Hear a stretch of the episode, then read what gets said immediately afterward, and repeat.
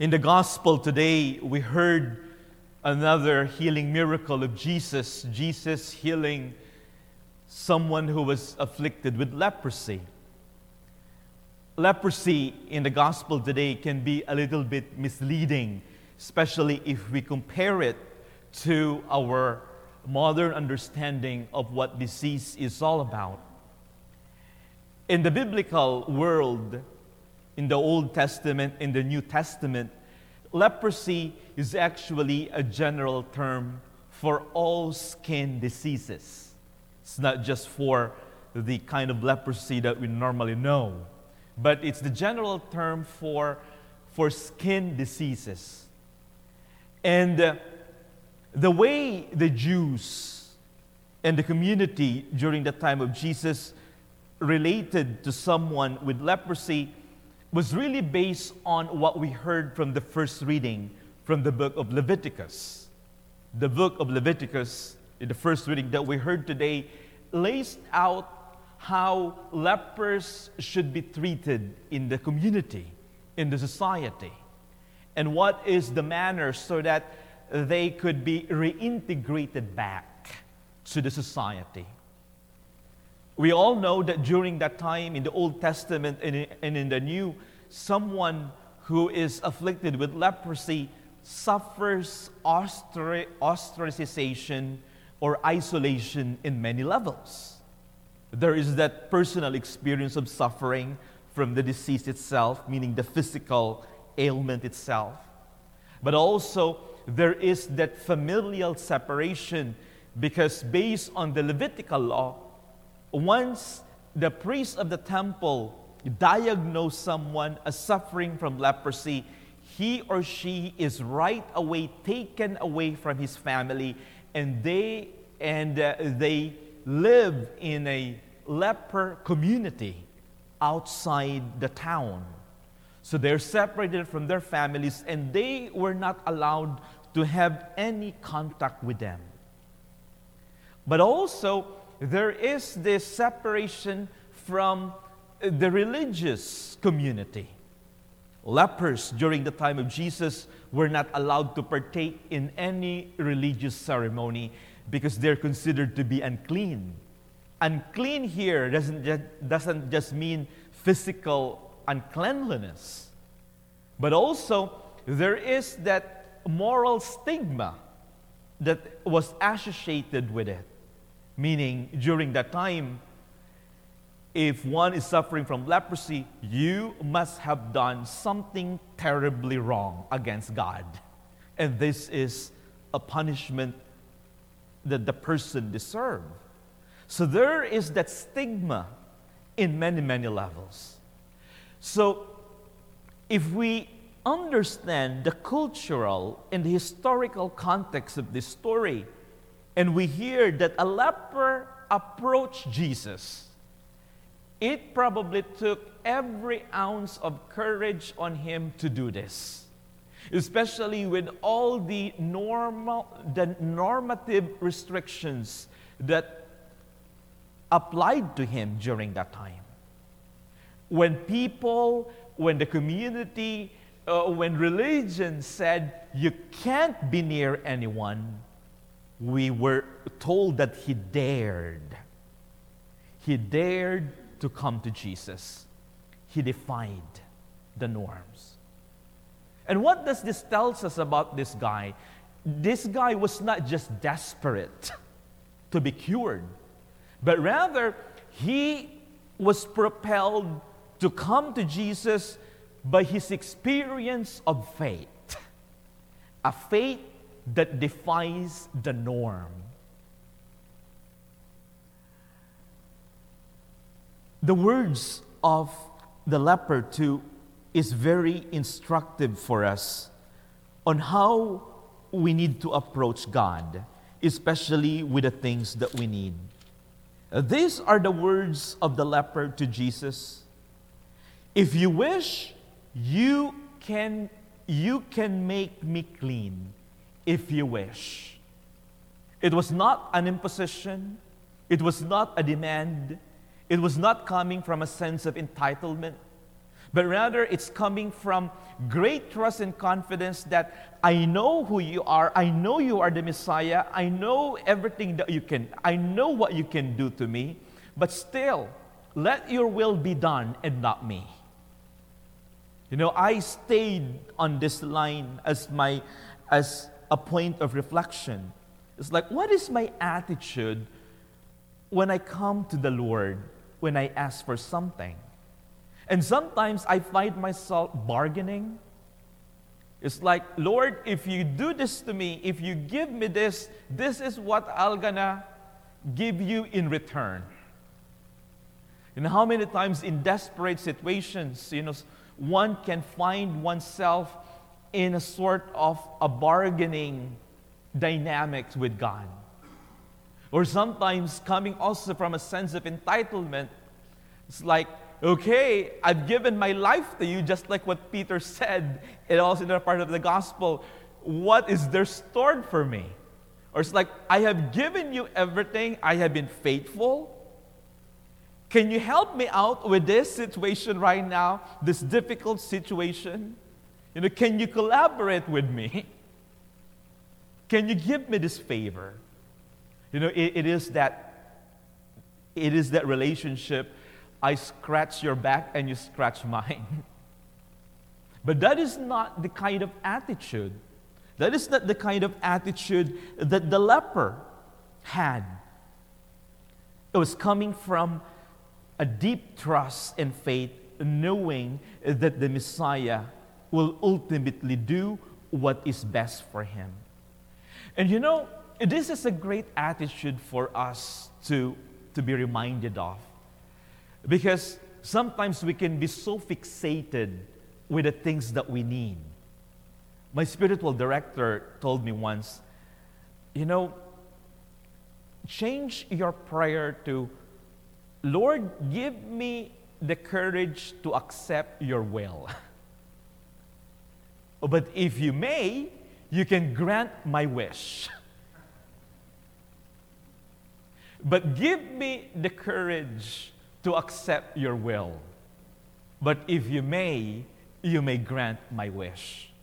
Because many times the struggle that we find ourselves into is really accepting the will of God in our own lives.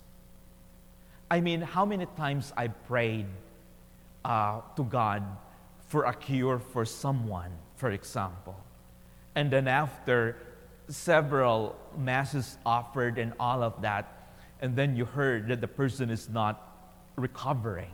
It's not that God is abandoning, but probably it's because I am holding on to my own, you know, my own wishes. I should just change my prayer and say, Lord, just give me the courage to accept whatever you have stored for this person that I love, that I care for.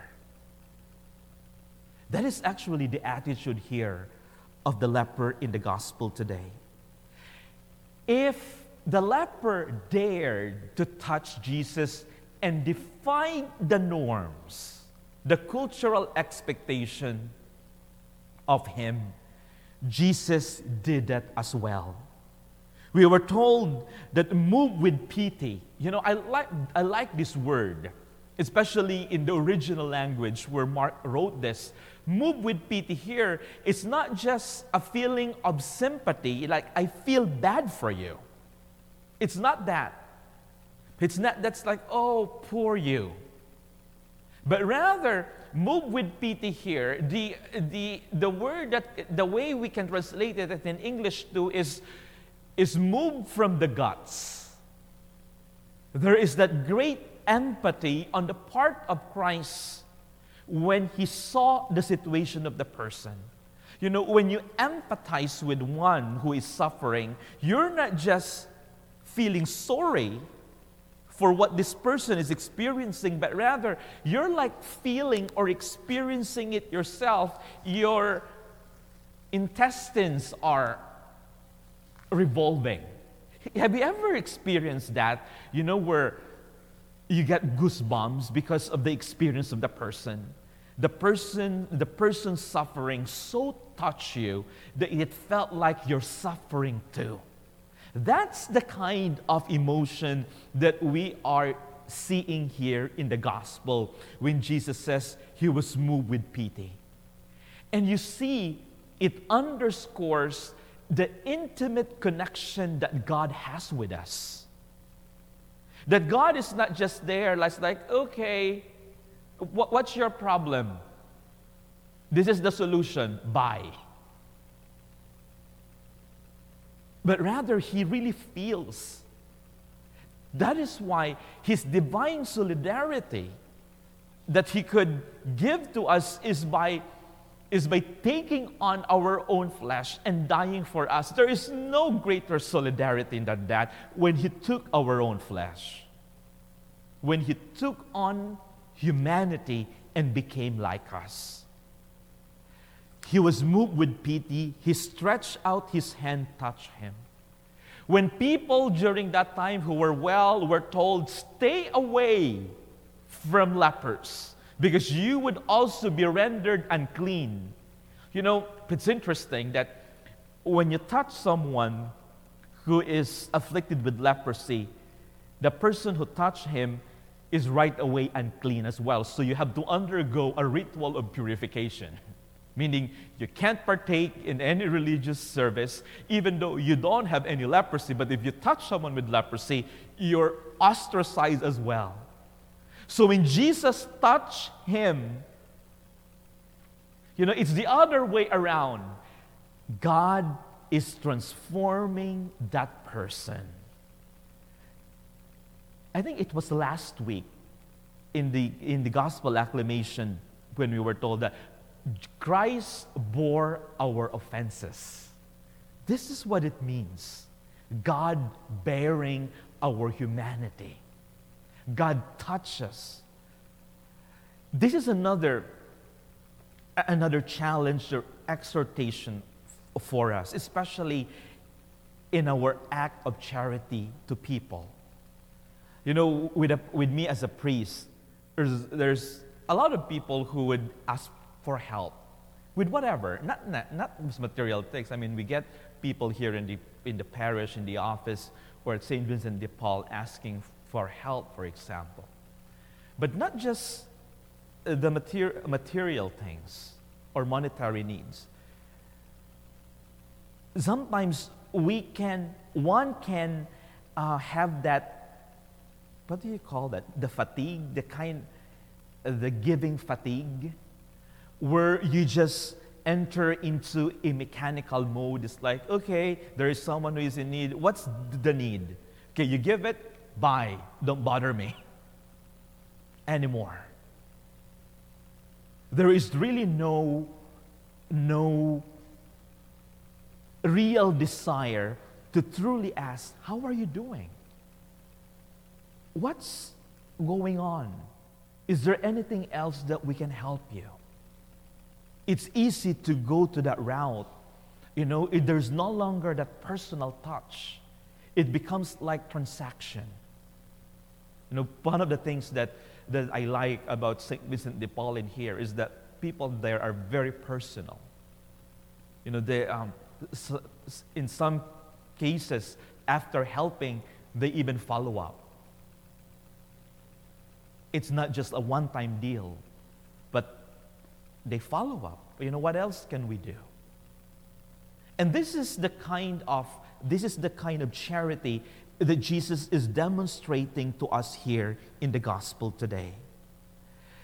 Reflecting on this, my dear friends, reflecting on this, we might not be suffering from any kind of physical leprosy right now.